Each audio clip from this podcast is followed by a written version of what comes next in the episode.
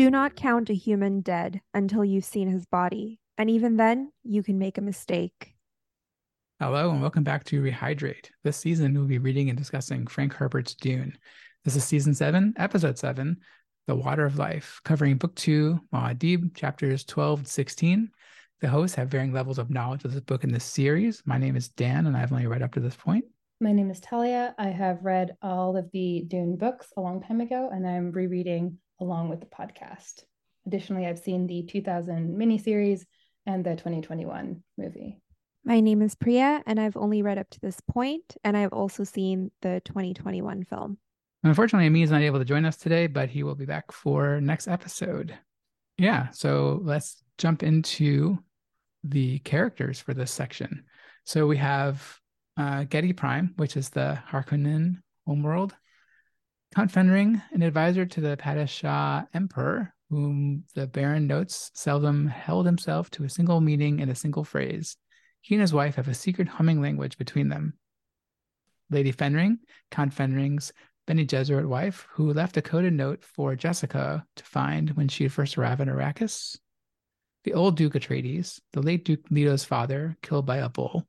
Thufir Hawat, the Duke's old mentat, kept in the employ of the Baron with a poison and antidote security system keeping him prisoner. Feyd-Rautha, the Na Baron, title given to the Baron's heir apparent. Chani, a Fremen girl whom Paul has visions about, and in this section she shares with Paul a vision of her own that she will have Paul's child.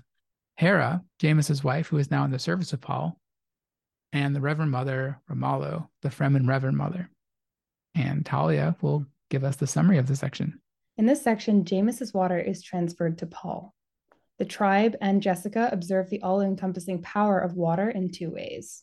When Paul sheds a tear at Jamis's funeral, the Sietch calls it a gift and murmur that Paul has performed a sacred act, giving water to the dead. Secondly, when James's water, symbolically represented by metal water counting rings that each member carries, is given to Paul, he asks Chani to carry them for him. Secondly, when Jamis's water, symbolically represented by metal water counting rings that each member carries, is given to Paul, he asks Chani to carry them for him. A Fremen courtship ritual. Paul names Jessica as his enemy, as the act of even bearing him pushes him into a destiny both awesome and terrible. Back on Giedi Prime, the Harkonnens have hatched a private plot to burnish the reputation of Feyd-Rautha during his 17th birthday. The Fenrings take note of the illusion of gaiety amidst a dilapidated lifestyle for the people outside the imperial court. The Baron floats the idea of Arrakis as a new Salusa Secundus, a prison planet, in regards to taming but not killing the fierce Fremen. In the Gladiator Ring, the audience is expecting a drugged fight, which gives advantage to the Na Baron. Feyd-Rautha and Hawat have devised to fake the drugged state of the opponent, instead choosing to give Feyd-Rautha the upper hand by implanting a code word to hypnotically immobilize his opponent. As another feint within this, Feyd-Rautha, unknown even to Hawat, has further obfuscated the truth of the fight by switching his poisoned and non poisoned blade. His victory sets off one of two hot blooded, frenzied parties in this section, and he's carried away by the crowd. Undeterred by various feints, the Fenrings leave, determining that the lady will seduce the boy in order to reclaim genes for the Bene Gesserit breeding program that they believed lost with Paul Atreides. In the cavern, Jessica attempts to pass within during a Fremen ceremony to emerge as a Reverend Mother whose voice can speak multitudes. She drinks the water of life, which transports Jessica into a heightened drug state. She uses her prana bindu training to molecularly alter the water before it kills her, thus changing it for the whole Sietch. She communes with the dying Reverend Mother, absorbs her, and comforts the pre-born awareness of her unborn daughter, who unwittingly participated in the ceremony with her. Many things are revealed to Jessica. The history of the Fremen stretches back farther than is known off planet. She briefly gains access to the place within that the Reverend Mothers fear, that only the, the Kwisatz Haderach may see and learns the source of the water of life. It is the byproduct of a drowned sandworm. Using the changed water of life, the rest of the Fremen launch into an unrestrained spice orgy. Okay. Um, so I think maybe just jump into general impressions of the the section. Maybe Priya, you want to start? Yeah, I will admit that some parts of this uh, of these chapters that we're discussing today were kind of hard for me to read. Um, only because like the writing is a little bit different, or just struck me as a little different in this part. At some moments, it seems a bit slow. Um, and also like I don't quite know what to make of the the spice orgy. like I, I I think like on on a more serious note, um, it's very tricky to read to both write and to read um scenes that are of a psychedelic nature and i'm always uncertain whether i like it or not. I feel like maybe it needs to like kind of sit in my brain for a while for me to quite like appreciate it if i'm going to. So it's it's really hard for me to say but th- this section was a little bit more challenging of a read for me but that's not to say i didn't like it but um i mean it was interesting i guess if that makes sense. Yeah i'll definitely agree. I think it was the one of the more challenging sections that we've read so far. I mean, like um the just the last chapter with the yeah the psychedelic you know whatever dream state whatever, the, the you know whatever the water of life section right? I think that, that was that was pretty difficult to to read and understand. I really like the the kind of gladiator section. Um i think now like whenever i see like a baron chapter i'm like more interested than a paul chapter or a jessica chapter. I think like that the you know the kind of the politics behind everything is, is is the more interesting thing about this book to me. And so like yeah like we he, the the the whole section with like eh, you know his his uh his changing his blades whatever it kind of reminded me of um uh, of like the Oberyn sections from from Game of Thrones or uh, from from the Storm of Swords actually. Um anyway the Game of Thrones series you know what I mean anyway, Oberyn would use poison in the in in his in his fight, so that it reminded me of that, and I'm sure it was it was inspired by that as well. But anyway, that whole section I thought was was very interesting. I actually didn't catch until until Talia's uh, summary that they had some de- that they had some like secret language in his weird speaking voice. Um, I guess I wasn't reading it carefully enough. Um, yeah, so I, I just thought he was like talking slowly on purpose or I don't know what he was doing, but I thought uh, I thought they were being annoying, like that character yeah. in um Foundation. You know, the yeah. character has a weird like exactly speaking affect. right, right, right, right. And he he didn't. I think we've seen this character before, and he didn't speak like that before, right? So, or did we? Or maybe he was only mentioned. Uh, I, I remember the Fenrings from earlier, um, but I don't remember if we ever like saw them directly. Maybe Talia can can tell us.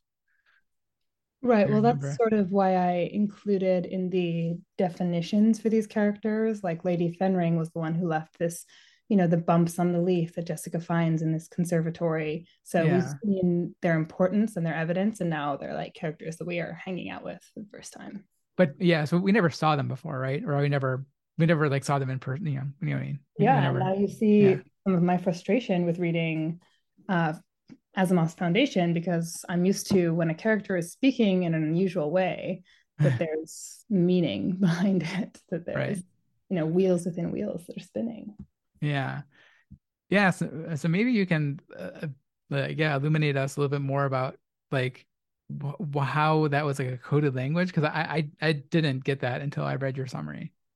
Oh well, they say it pretty clearly in the text that they, they? have a you know humming language. She says like she hummed to him in their special language. Mm. um i do encourage you priya like in response to you saying with psychedelic scenes and this is you know far from the first one that's been attempted in text and it needs to sit with you if you're going to enjoy it i would encourage you to sit with this one uh, whether you're priya or a listener because uh, i really feel like this is where the book sort of really begins and really kicks into gear. Um, Jessica having this awareness to alter the molecules in the water of life is something that I remembered far more than like various banquets and basic fight maneuvers and ornithopters um, from you know earlier in the book. So this actually has stayed in my memory as a book that I read a while ago and was awaiting to to arrive at. Hmm. Yeah, I, I definitely appreciated the parts um, with Jessica and how she what she's making of her experience. Um, I think that was the better part of it for me. I think what happens kind of after once said orgy portion begins is where it starts to kind of lose me because I I feel like it starts to get much more um I don't know, like it's almost like like the psychedelic nature of it peaks and then it kind of loses me especially when paul and Chani go into this back room and it's just like i'm trying to really figure out for sure. what's happening between these characters if it's real if it's all drug induced um so that's where it kind of loses me. But like I did find the part with Jessica and how she's like, you know, dealing with these molecules. That part was very fascinating. Well, I will say that is why I dedicated like the full paragraph to talking about this ceremony. And the last two words were, by the way, spice orgy. Uh, right. Yeah, I do. FYI, side note. well, I'm nothing if not a faithful reduplicator of the text. I couldn't skip it, but it's far from the most interesting part of this segment. I would agree. I do find it interesting that like despite the fact that we know that it's an orgy, it doesn't become like gratuitous. There is more emphasis on conversation still. Like there is a dialogue between two characters that's intimate versus mm-hmm. just like gratuitous de- uh, descriptions of an actual orgy, which I don't feel we got. Like we know it's happening, but mm-hmm. we don't get like descriptions of that. Instead, we get a what I'm sure is meant to be a very meaningful exchange between Chani and Paul, but what kind of like just irks me a little bit is that they're talking to each other but under the influence of a drug. So mm-hmm. it's like it's well, like how real is like, this? Well, it sort of transcended that because Chani's diet is so heavy in spice and spice itself is a drug and you know Paul is becoming acclimated to that as well. So they may never have a discussion that's quote unquote sober, you know. Um, ah, that's very interesting. Yeah, yeah. you're right. Mm. Um, and and speaking of that, um, speaking of Paul still being in the process of acclimating to um just this environmental aspect of life on um, Arrakis. It's, um, you know, up until in the sections that we read prior to this, um, we had been focused a lot on how Paul is like the Fremen and how he knows their ways without having ever lived amongst them. And in this section, what I found interesting is that you see more emphasis on how he is other because there are certain things that they expect him to say and do especially during like the the rituals around Jamis and his dead body and right, right. water. And he doesn't he doesn't automatically know what the right thing to do is per Fremen custom. So that was kind of interesting to see. Like once he's immersed in it, his intuition is not like kicking in as automatically as it had been up to that point. But as the counter to that, he does perform these ceremonies. There's never a point in which he fails to perform. There's just this reluctance or hesitation because, you know, we end in this very dramatic fashion. There's been a challenge to honor, there's like an outsider on planet tension happening, and it's being fought out between this Fremen Jamis and Paul, who's having like his first big boy fight. And it doesn't end with first blood as he's expecting. And he ends up, you know, killing a man for the first time. And that's where we end the section. So on this section, we open and we're not really sure like, are we going to flash forward? Are we going to have this great betrayal moment? Like, what do we expect with our customs? And in fact, the Fremen are cool as a cucumber, very accustomed to this, talking about, you know, so his spirit will leave with the next moon. This is how his water is going to be distributed. This is like down to the decimal how it will happen. And then we're all going to participate in this ritual. So it does show this something that's a lot more common to the Fremen, but Paul does, you know, state that he is a friend of Jamis, and that's what was required of him in that moment. Something that seems foreign to us, yeah. I found it's also pretty interesting that like you know he's he's trying to like present like, to me like it seems like he's trying to present like this aura of like you know leadership because he thinks he's gonna you know he wants to become the leader Mm-hmm. and everything but at the same time like when the when when he's directed to take the water of life he still like asks his mom like is it okay yeah like uh, he still has like some some like immature qualities around him around that um Totally. yeah So I, I did want to ask both of you and myself and anyone what the book suggests about the qualities and what makes a good leader. And specifically, how does Paul embody or challenge those qualities? Priya's already started by saying that he, you know, seems to have this lore around him that he knows their ways. And then she's like, well, but he's, we see him stumbling. So what do you see in the ways that Paul lives up to or defies those expectations of leadership. I mean, to me, it seems like the most important thing and for leadership in the in this group anyway is like kind of following tradition, right? And he's making he's not even making it happen. He's like doing a good job at it, you know. Like he, you know, he I think he doesn't have any, uh, you know, prior knowledge of like these traditions, but you know, he steps up and you know he says he's a friend of of Jamis. He he drinks the water of life. He does. He, he's doing all the things that um that he's supposed to do, uh, and I think like to me like the the Fremen you know respect that more than anything else uh, in in a leader, um, and not to mention like just like the pure strength of you know it's it's like following tradition and also like the the fighting ability. He was able to best Jan or uh, Jamis right, um, and so they're going to respect that. But then if he didn't also do the the tradition stuff, he he probably wouldn't uh, be followed either. It's you know because we see that in the Duke in Leto that he stages this whole opposition to the way the Harkonnens waste water.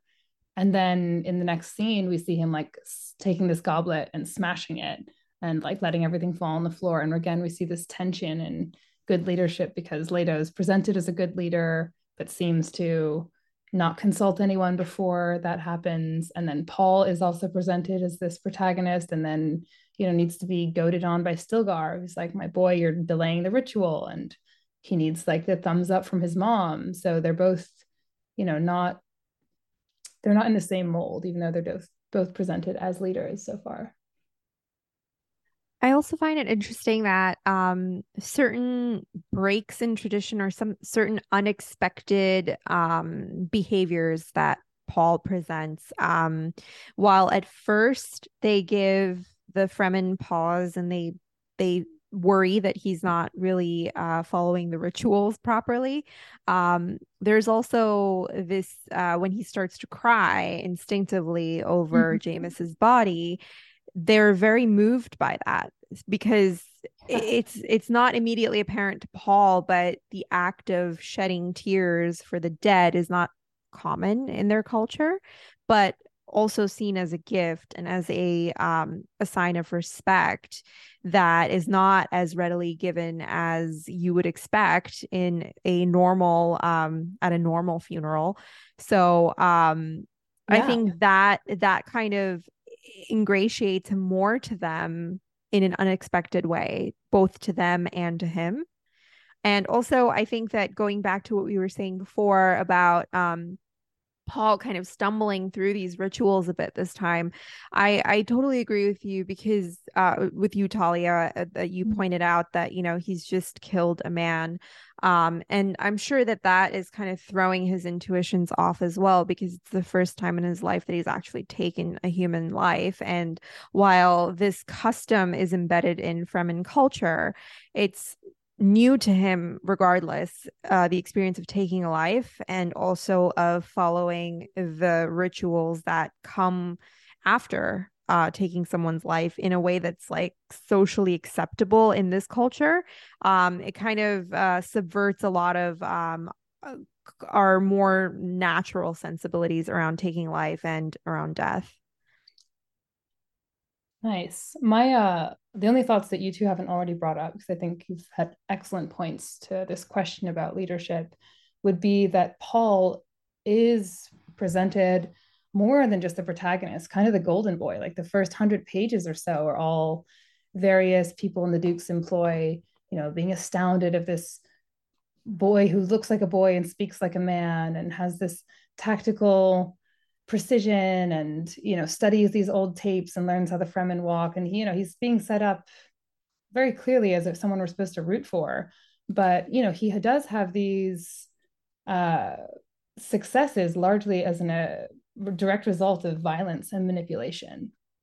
Uh, despite paul's tears jamis was an obstacle to paul's leadership. Like he could not have emerged from that encounter as a leader without killing him. And so he killed him and the religious implanting in the fremen you know they can jessica and paul can like roll their eyes at it but they still use it. The manipulation of the Fremen has these direct beneficial results. It leads to their inclusion in this tribe and positions of status, and they both use it. And so those methods are morally ambiguous, I guess, at best. And I think that's something Herbert is doing intentionally. Uh, he's not saying that this is good or this is bad, but making us ask these questions in the same way that you pointed out rightfully, like, how can I straightforwardly analyze this conversation between Chani and Paul, look how it's happening. It's like in a drug infused orgy where both of them are remembering the past of a future and it's not straightforward. And I think that's that's also sort of the point.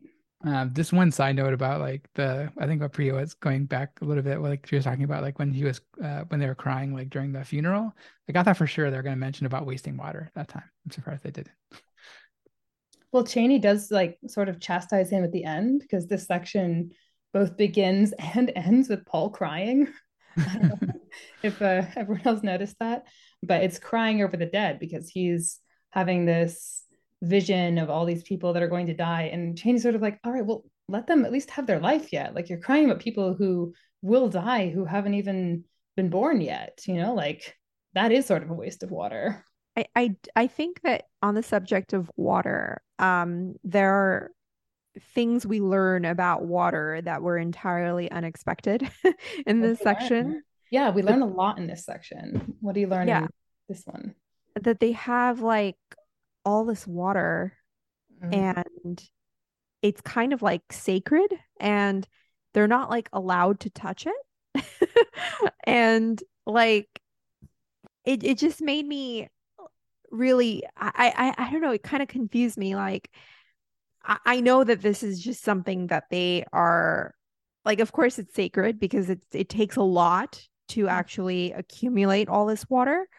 But at the same time, there's this dichotomy between the fact that people are people are preserving every droplet of water that escapes from their body. Meanwhile, there's all this water that they've gathered that they could be using instead of like drinking their own sweat and tears and blood and uh, so it it just made me feel that like these this this uh, conservative attitude towards water is something that is more embedded in culture versus actual necessity. Um there was a time when there was actual necessity right? Um when before i guess before they learned how to um accumulate water in such quantities. But um there is also like this like like if you take a real world example like there could be the, the, you might have people who um who are very frugal with money and they continue to be that way even once they have a lot of money because old habits like die hard and in this case it's like this becomes so embedded in culture old habits die hard kind of sort of thing something that you just reminded me of when you were speaking priya is uh have you seen crouching tiger hidden dragon I can't remember now if I've seen that or not. It it's like so familiar, but like I I, I don't I don't recall. it's extraordinary. Um, it's this uh, Chinese uh, movie. It has Michelle Yeoh in it, so I feel like a lot of people will have been rewatching. After I I, I know she's in it, but I can't. I feel like I've seen like. I, I, if I've seen it, I probably saw it like more than 10 That's years okay. ago. I can I can summarize it. So, you know, it is this, you know, action film and it takes place um in China in like over parts of the Gobi Desert and there's again this there's so much of this footage that's like dry, punishing, sun, heat, and then the warrior is like courting the love interest and he runs her a bath. I'm just thinking back on that, like, oh my God, like not like a face wash, bath in the middle of the desert. And it reminded me of that when you're thinking about the Sietch and all their water. I will say though, what makes you think they don't need it? Because they do you remember what Stilgar tells Jessica it's for? We get two clues about what it's for in this section specifically. Uh, I would like you to elaborate on that. Yeah. I, I want you to guess, you or Dan. Like, what is this water? This like unbelievable stash of you know water and has sig- sacred significance and it has wealth like terraforming. ter- to terraform the planet. Yeah that was my guess as well. Exactly. With this we will change the face of arrakis. That would make sense. Which takes more water than it takes to sustain you know a tribe that's thirsty. It's terraforming an entire planet is their goal.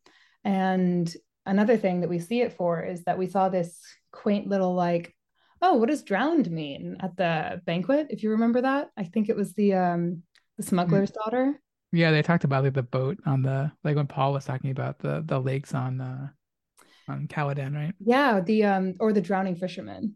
Yeah. Like he was trying to do an anecdote about greed and they're like missing the point. They're like, wait a minute, fisherman drowned? like, what do either of those words mean? Um, but then we see Jessica make this discovery, and I don't even know if she's shared this with Paul yet, the Fremen totally know what drowning is because they only got the water of life because they drowned a sandworm. So, like, take into account what it means because a sandworm is something we've only seen as like a wild beast of the desert. So, they have the ability to capture, isolate, and then drown a sandworm. And that's something that is obviously pretty hush hush. Yeah, and the the sandworms are like akin to like they call them maker, right? So like they're not just like wild animals, they're drowning. Like the that I think there's a lot more significance to that. I don't know what the significance is, but it seems like there's but just like the sheer engineering feat that it would take to do this. Yeah. It's definitely not something that happens in the wild, you know. There's no wild water of life. So you're right. It's more than a wild animal. It's it's a maker. I shouldn't have blasphemed Shai Hulud. My mistake. I also get the sense that not all Fremen know about the water of life. Um, mm. or, or, am I am I right or am I wrong? Because I feel like I don't know, they, but it sounds right. Because uh, I feel like, well, if everybody knew about the water of life, I'm sure not everyone would feel the need to preserve and save it, um, while they continue to kind of, uh, like you know, conserve every drop and act you know water is is a scarcity and if everyone knew that it's not as scarce as they think it is, then perhaps there wouldn't be such conservative mindedness about um, saving water amongst everyone, right? Like, not everyone's goals align um, or have uh, loftier goals than their own personal needs. So, oh, I see what you're saying. Like, I feel like the waters of life would get like rated pretty fast. but just just a point of clarity, the water of life is specifically what comes out of a drowned sandworm. It's not the water that's in the sea sietch. Oh, that's what. Oh, okay, that's a good distinction to make. Yeah. So, the water of life is like the bile of a sandworm of a maker that has been drowned and becomes this narcotic drug that's fatal to someone who drinks it, and then someone who drinks it, like Jessica, who's able to change it, changes that water of life and makes it into this palatable narcotic drug. But your so, point stands. I just want to make sure we caught that before it went too. Okay, far. no, no, that yeah. that's a really good point to make. So, um, if I'm understanding correctly, the sandworms are drowned in the waters of the Sietch, and then from that arises the water of life. We just okay. know the Fremen have the technology and the incentive to be able to drown a sandworm, and imagine how much water that takes. Okay, and the water, right? so yeah, I do see your point that like if everyone had access to the knowledge of all this water, um, then maybe they wouldn't have the same goals. But I think it's said in the text, like Stilgar says, Do you know that there are people who are thirsty and they wouldn't have touched this water? So I think it is known to all Fremen. Or did he just mean amongst those who know? Perhaps.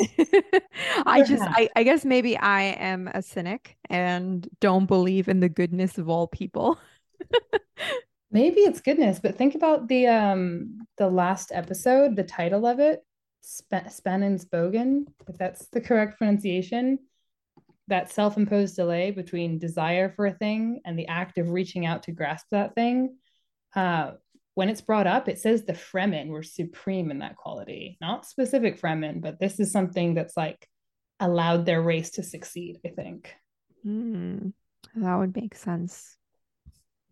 And uh, maybe there's some critique on like painting the Fremen as this monolith, but that is, I think, how we're presented them, at least in this section. Like we joked a little bit earlier about adding the characters Kaleff and Orlop.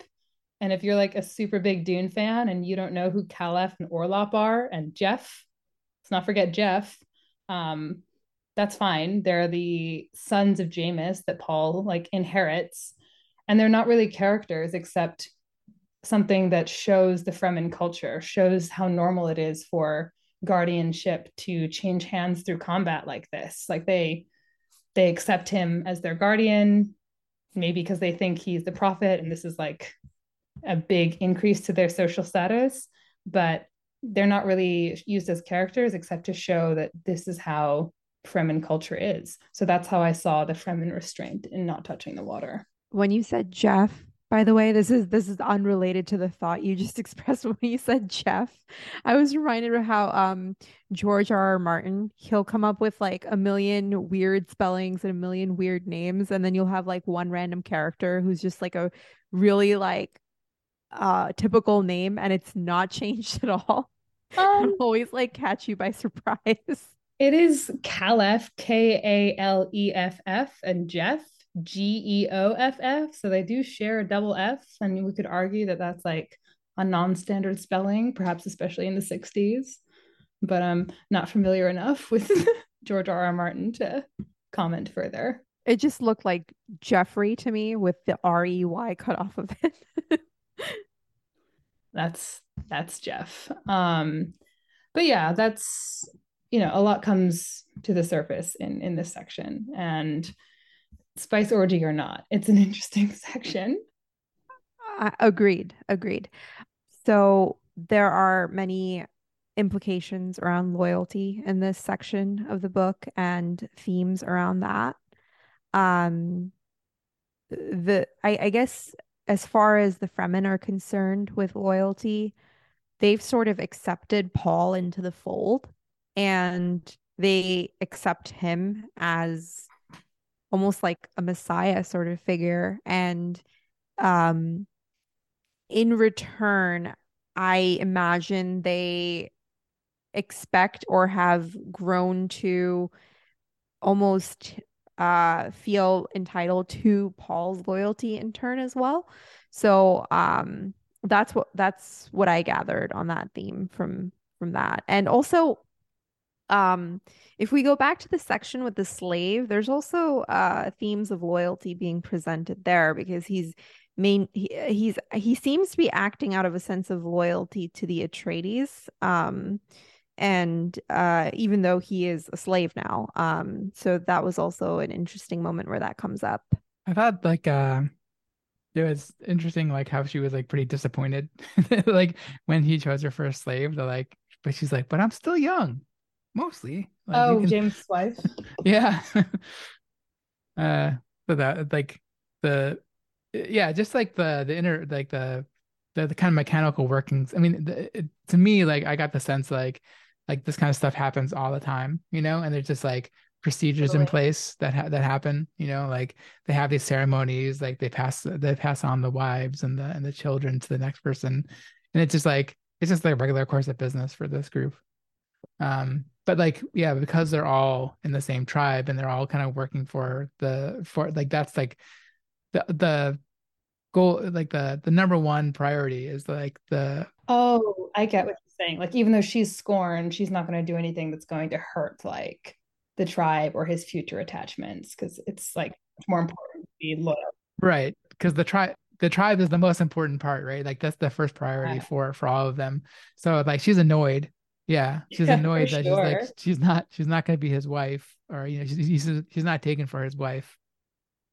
Yeah, uh, and, and only a slave. But uh yeah we Uh, see that even like outside of the cavern, like a couple chapters ago, um, I believe it was Liet when the Duke is throwing his goblet on the floor. Liet has no shame at all. He like pours all that water inside his own suit. Like he's like, my Right. loyalty to the Fremen is so much more important than like my loyalty to the Duke, you know, or my loyalty to the Emperor. He's employed by the Emperor and he's in the court of the Duke, and that Fremen loyalty is the one that he chooses. And I'm sure it is complex and a political choice. was that loyalty though or just more like hoarding like we were talking about before i think priya's analogy of like you know rich people like still being cheap is, is, is a good one i mean I, we understand like i mean i, I think it yeah there's like a greater greater purpose there but like uh yeah the uh, uh, kinds is a thing before is more to me it seemed more hoarding than uh than loyalty Um, perhaps, perhaps it is a real need though. Liet dies because he doesn't have enough water. yeah Uh, and he does choose his tribe uh, many other times. But I think it's interesting the way that this work chooses to explore loyalty instead of just like dogged obedience. Because I feel like we'll see in some movies these like villains and protagonists who are up against each other and they'll have only the thinnest explanation as why. It's like, well, I'm fighting for the Huns. I'm like, okay, but why? Like, who cares really? And I think the way that you talk about the Fremen and Paul having this cautious but intimate loyalty to each other is is much more interesting. It's not just, you know, dogged obedience that's moved on from, but it's influenced by like, well, he knew how to wear his still suit and he participated in our ritual. And even though he had to be advised, he, you know, he still did the right thing. And we obviously see this sort of weird, shaky relationship between the Duke and the Emperor, in which they were friends, but he was troublesome to the Emperor because of how powerful he was. And the Baron himself, you know, having to stay on the right side of the Emperor, but still doing this dirty work for him. More of the political side that you have been claiming to be enjoying, Dan. Yeah. Yeah, I'm interested to see like uh, I mean, I hope we get some more perspective from the actual emperor um besides just like the the front matter quotes that we have on on some of them. I, i'd be interested to know like how like what his thought process is here. Like is he, is he just playing the two sides against each other to, you know, like strip them down at both of them? Way more than two. It's a bunch of houses that the Emperor Yeah. But at least the two at least the two that we you know the Harkonnens and the Atreides right like those like a- and like that that seems to be like Arrakis is like the most important part because of the the, the most important world right uh, because of the spice and so he's like kind of playing against each other To- and and you know they talk over and over again about how like how the Baron Harkonnens like uh finances are all like depleted because of it. And so like is that the Emperor's plan all along is to, is to deplete? Maybe. yeah, See, wheels within wheels. yeah is, I mean maybe no one no one house should get too powerful. But i also think about like the Bene Gesserits because we haven't really talked about them as much this section but they have a series of pretty significant moves that sort of take like two lines and they aren't really lingered on but they're really powerful. Um we've seen suggestions before that like jessica is loathed by a lot of people as being a Bene Gesserit witch, seeing that like, oh, she has a, her allegiance to someone else, to the sisterhood. But when we're first introduced to her, she bore a boy, like against the wishes. She chose her duke. So she betrayed or like chose a different loyalty. But um we see the Bene Gesserits angling again with uh, the Fenrings. Did either of you guys uh, catch up on that? Pick up on that during your your first read, like their their plan? I didn't Well, um, ho- hold on. I'm gonna say one thing first, though. Um, going back to the yeah, the the loyalty thing, um, because Dan brought up how it's uh so strange and um business as usual for Jamis's wife to kind of transfer now to Paul to do with as he sees fit and how his children also become now Paul's responsibility. Um, like the last comment that I have to make on loyalty in that regard is that um loyalty within this culture seems to be that you are loyal to the greater cause or the greater good or to your tribe uh versus to any individual person. Like the the wife can easily just like you know she transfers from her husband to whom you would assume she would have been loyal during during his lifetime to Paul now, and she has no qualms around it. Uh, the children go to Paul, and they have no qualms around it. And we find out that this transfer has happened before, and now their loyalties lie with Paul. But in a sense, they don't lie with Paul because if someone were to kill Paul, then she would go on to the person who killed Paul. So it seems that overall, at the end of the day, the loyalty lies with the tribe. Um, and I think that that's what I glean from that kind of weird transference of like his wife and kids are yours now. So yeah. And uh going back to uh Lady Fenring now and their plan. Um I think her plan is to seduce Feyd-Rautha. Yeah. so right. that she can become pregnant with his child. And now, you know, at the end of that chapter with mm-hmm. that exchange, we find out that she's a Bene Gesserit and they have this plan for that bloodline to continue. But I didn't quite understand why they want that bloodline to continue. Sure. Sure. So we do know that she's a Bene Gesserit because she left Jessica this note in their like um encoded Bene Gesserit uh language. Um, but we definitely see that a lot more prominently because she travels here with her husband, you know, with Count Fenring, and she's being hit on by this teenager, you know, it's his 17th birthday, and sort of disgusted by him saying, like, no, you can't honor me, absolutely not. And then they realize that it's tactically necessary. They see how popular and how beloved he is. And we know that Paul has already found out that Jessica is like the daughter of the Baron.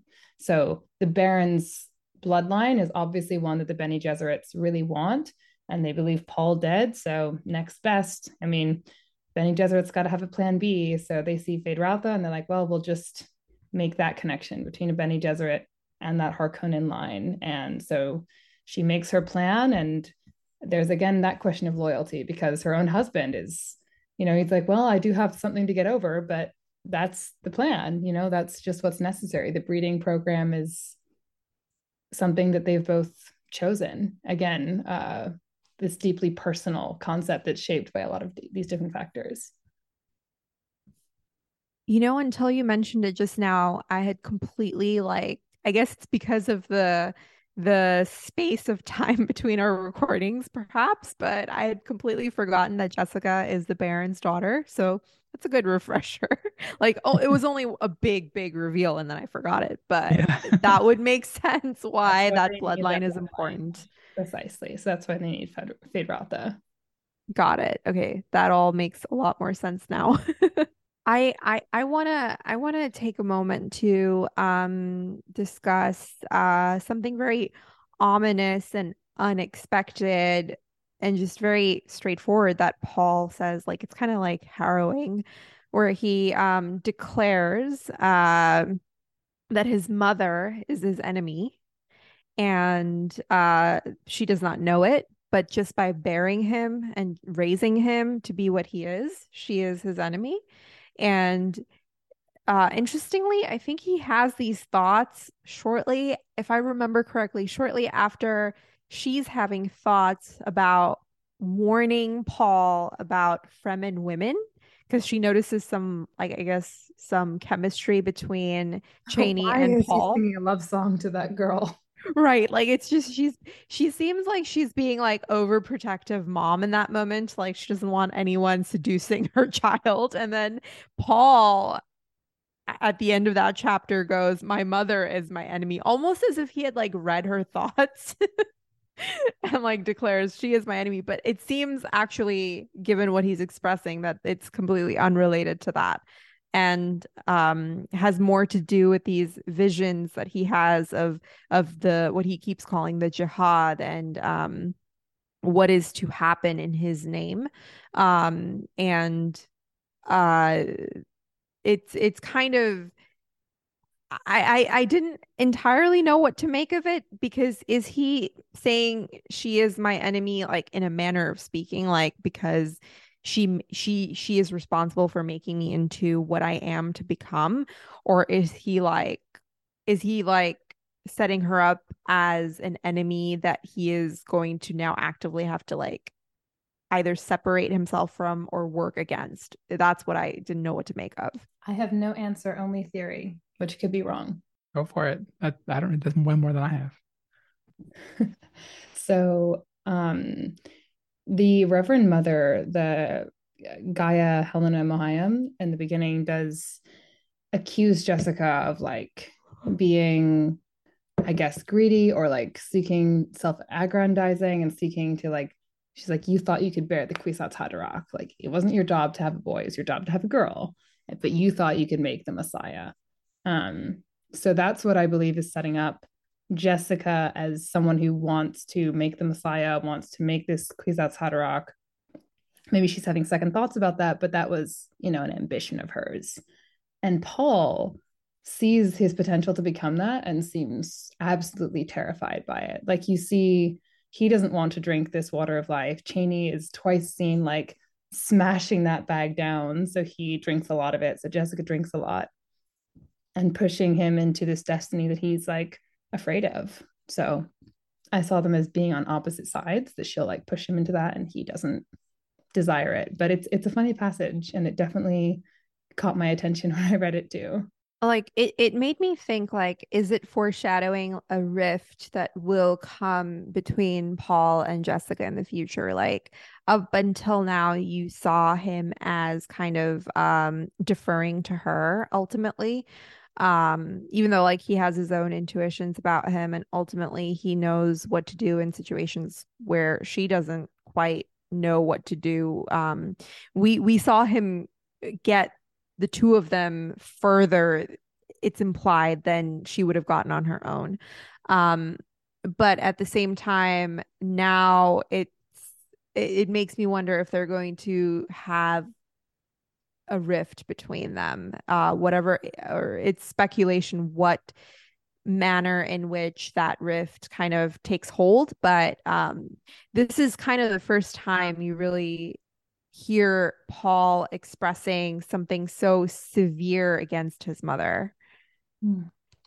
Well, it's interesting that you talk about the future because as I keep trying to tell Dan, I don't think he believes me. I don't think Dune is a spoilable book. At least not any more than reading it will spoil it. Like in the very beginning of this chapter, this gladiator chapter, it begins on his 17th birthday. Feyd-Rautha Harkonnen killed his 100th slave gladiator in the family games. And, you know, that's exactly what happens. And the way in which it happens is very interesting. But as we are in the ring and they're grappling, and Feyd-Rautha is like putting these darts into his slave's arm and then being shocked that like the slave is using the like metal in his arm as an extra shield to like you know bitch slap uh, Feyd-Rautha around a little bit. There's never this fear that like oh maybe there'll be a dramatic upset and Feyd-Rautha will die. Like we know from the very beginning. It tells us he killed the slave gladiator. Like that is the outcome. And you know the way that that future happens is interesting. So i think the things that they tell us are really just the things that do happen. So I, I don't say that there's something that you can't see or can't predict um, in the future. So trust your instincts. That's all I can say. There's no big twists that we need to look out for. well, there are twists, but you guys forget them. yeah, that's true. Lady Jessica's a Harkonnen twist. I mean, I, I I was like, oh right. I, I mean, the moment you mentioned it, I was like, oh right, like what I read two months ago was actually the yeah. truth. Yeah, exactly. but but also I, I think that to some degree the the excerpts at the start of chapters like the the little bits from the princess irulan um mm-hmm. book and writings and stuff do predict or tell us what is to happen like we know from the very beginning that um the duke is going to die uh several chapters before it happens perhaps like even from the beginning of the book we know that he's going to die through betrayal. Um eh, the these are things that we know. But um i think now in the book i i get the sense that we're sort of in a bit of an uncharted terrain because now we are getting excerpts that tell us little bits and pieces about Muad'Dib, but we don't really know what is what exactly is to happen in Paul's fate. Like Chani can say, "Hey, I have a vision where I see that I have your child. But in my mind, there is still the question of is her vision reliable? Um, I know that Paul also has has had visions of Chani and and he finds her to be the girl that he's seen in his visions. But I guess maybe this is a part of me that wants to wants there to be a bit of suspense about the outcome of things. Like um maybe i want to believe that something will happen that prevents this vision from coming true. I don't know. But like it's it's a little bit exciting to think like will this vision come true or not? I don't know yeah but you know it does tell you some very basic things like if there's some quote from muad'Dib that has not been spoken yet uh, you can pretty much tell like Paul's not going to die in the next chapter, you know? Yes, yes, agreed, agreed. yeah. Whether or not all these things will come to pass remains to be seen. Yes, that's what I meant. But he doesn't just see one future, right? Doesn't see like a bunch of potential futures? Exactly. Yeah. He's like singing when he's singing to Chani, he's like, Oh, this is like a song from Gurney. And in like half of my futures, Gurney is alive and I get to see him again, but not yeah. all of them. So we don't really know which which future is going to happen. So basically Paul is like Doctor Strange. and he has he's envisioned every possibility or many many different possibilities and um I, I I do like it goes back to like this this uh this gripe that I had with uh the premise of foundation which is that like um the whole premise of foundation was that like psychohistory predicts the future and predicts outcomes but like my brain just wants to like resist that you know? I guess i have like this thing where like i want prophecies to not come true to teach to to stick to that lesson eh, that like you know um that we learn in in in fantasy fantasy like as a genre that like prophecies are either self-fulfilling or they don't come true or they only come true because the person believed in it in the first place and put in motion these events. Closed loop time travel makes another win. I'm gonna I'm gonna put a spoiler here for people who haven't read, read Foundation. So I'll put a note here about, about what Priya just said. Okay.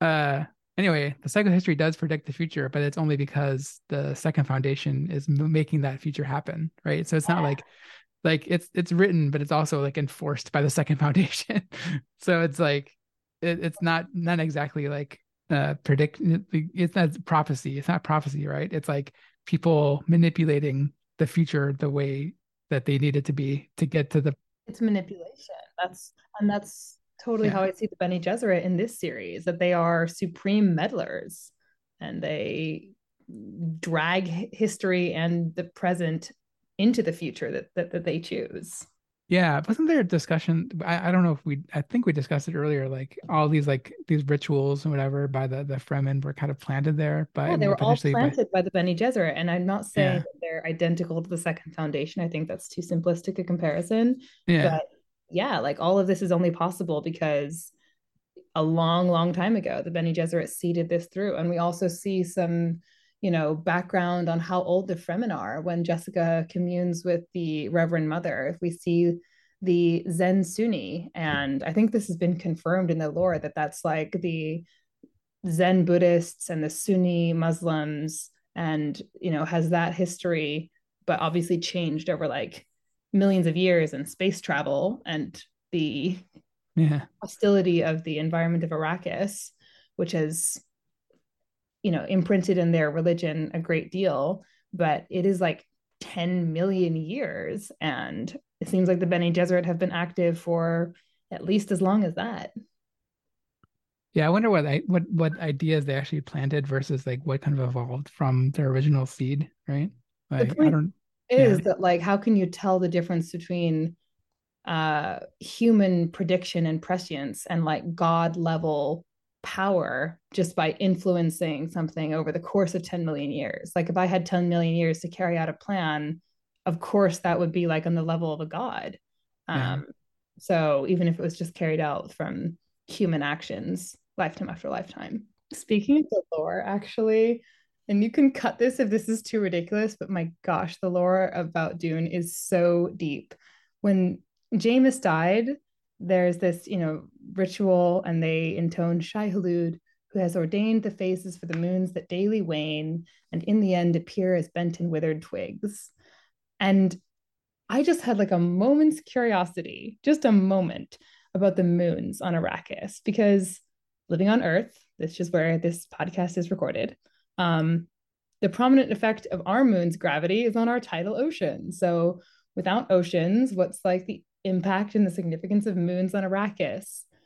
And I little did I know, I looked up the moons of Arrakis. People have like meticulously detailed the history, the impact, the meaning. Like I'm looking this up and finding the nitrogen composition of an Arakian moon. So anything that you think to look up has so much history behind it. Is that from just an extrapolation from this book, or is it like from like future books, maybe like that? Probably that may or may not be canon. Yeah, probably from future books, which are canon, and future books which are not canon. Yeah. Probably all cobbled together. I, I think I got um in the sections with the the Reverend Mother Ramallo, I got um I mm-hmm. got a lot of that feeling of the history of the Fremen and the the uh, the ancient it's it's like we've seen a reverend mother before um but this reverend mother is seems more connected to almost like an ancient wisdom and an ancient way of um way of the Bene Gesserit that we we haven't seen up to this point and uh, mm-hmm. I, I, found i found descriptions of her very fascinating um just just constant like emphasis on how old she is um uh, which were a little bit humorous in moments i thought like she she looked like a collection of sticks draped in the black robe mm-hmm. and uh there's a lot of um there's a lot of uh descriptions there that make her seem like she is like on the way out. and um it just makes you wonder like uh, like how long has she been around? Is she mm-hmm. has she lived like a normal human lifespan? Um and I also found uh the powers that she has to be way more um way beyond what we've seen with the the test of the the Gom Gom Jabbar. Is that am I saying that right? Um the the test that Paul is put through and like this test that Jessica is put through seems even more like life and death um and uh th- th- these parts i enjoyed uh the fact that the reverend mother is so old and then she appears to jessica as a young girl um was also fascinating um so yeah there's there's a lot of like mysticism there uh, amongst the the fremen in relation to the Bene Gesserit that that becomes revealed in in these scenes, which f- fascinated me. And it should make us wonder if that's awaiting Jessica now that she has inherited that. Is she going to have unusual powers? Is she going to have this unusual lifespan? We're not sure. Yeah, definitely. Definitely strange. It's like she was uploading her consciousness into Jessica. Yeah, exactly. And yeah, it, it felt very um, I mean, I wasn't expecting a scene like that, and it kind of came out of nowhere. and um, too, I think. right, exactly. Like she, for all her like Bene Gesserit training, she was not prepared for this and had to had to kind of you know figure it out as it was happening to her and she also mentioned it was happening to her way faster at a pace that that her training had not quite prepared her for yeah I thought it was. I mean, the interesting part to me about that was that not only like was the, um, what was her name, Ramallo? I should have mm-hmm. I said it earlier. Uh, Ramallo's memories uh, were uploaded, but like she had also inherited the memories, like, and it's like had gone like all the way, you know, like through the history of the Fremen, right? So Jessica's mm-hmm. not only getting her her memories, but like the entire memory of like the Fremen civilization. So like that's really going to expand her mind in the same way that Paul's mind was expanded when he was able to see like um the you know all, all the timelines at once. Exactly. It's not just another human's life. It's like so much of a civilization's experience. Yeah. Yeah. Well, uploading consciousness is fun in science fiction, and the moons may or not be canon. Uh, one thing that is canon is the Fremen's uncanny ability to measure water.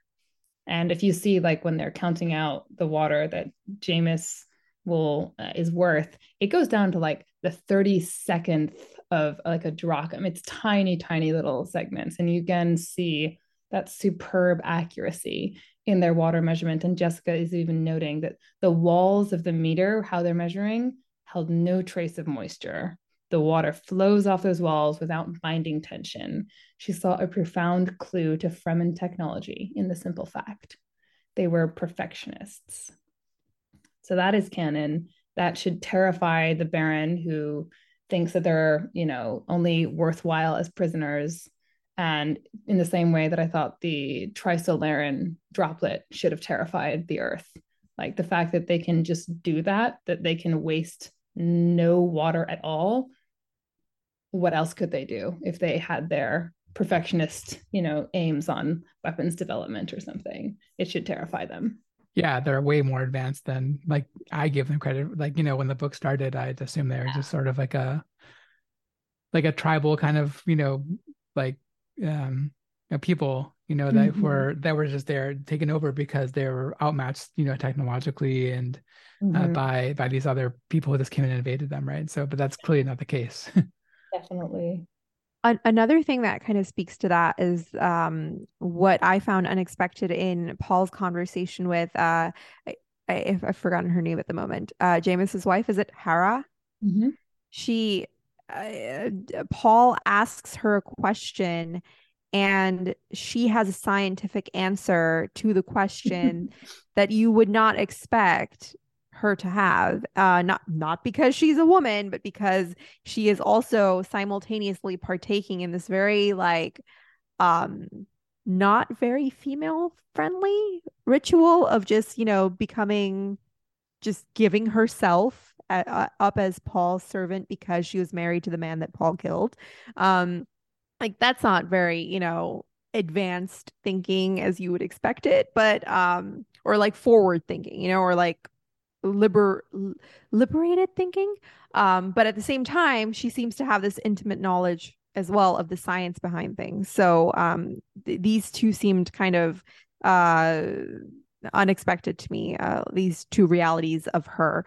And um, yeah it, it, it brings it, it makes you think that every fremen is very very much in tune with the the scientific nature of their existence yeah, Dune is not science fiction; it's ecological drama. Boom.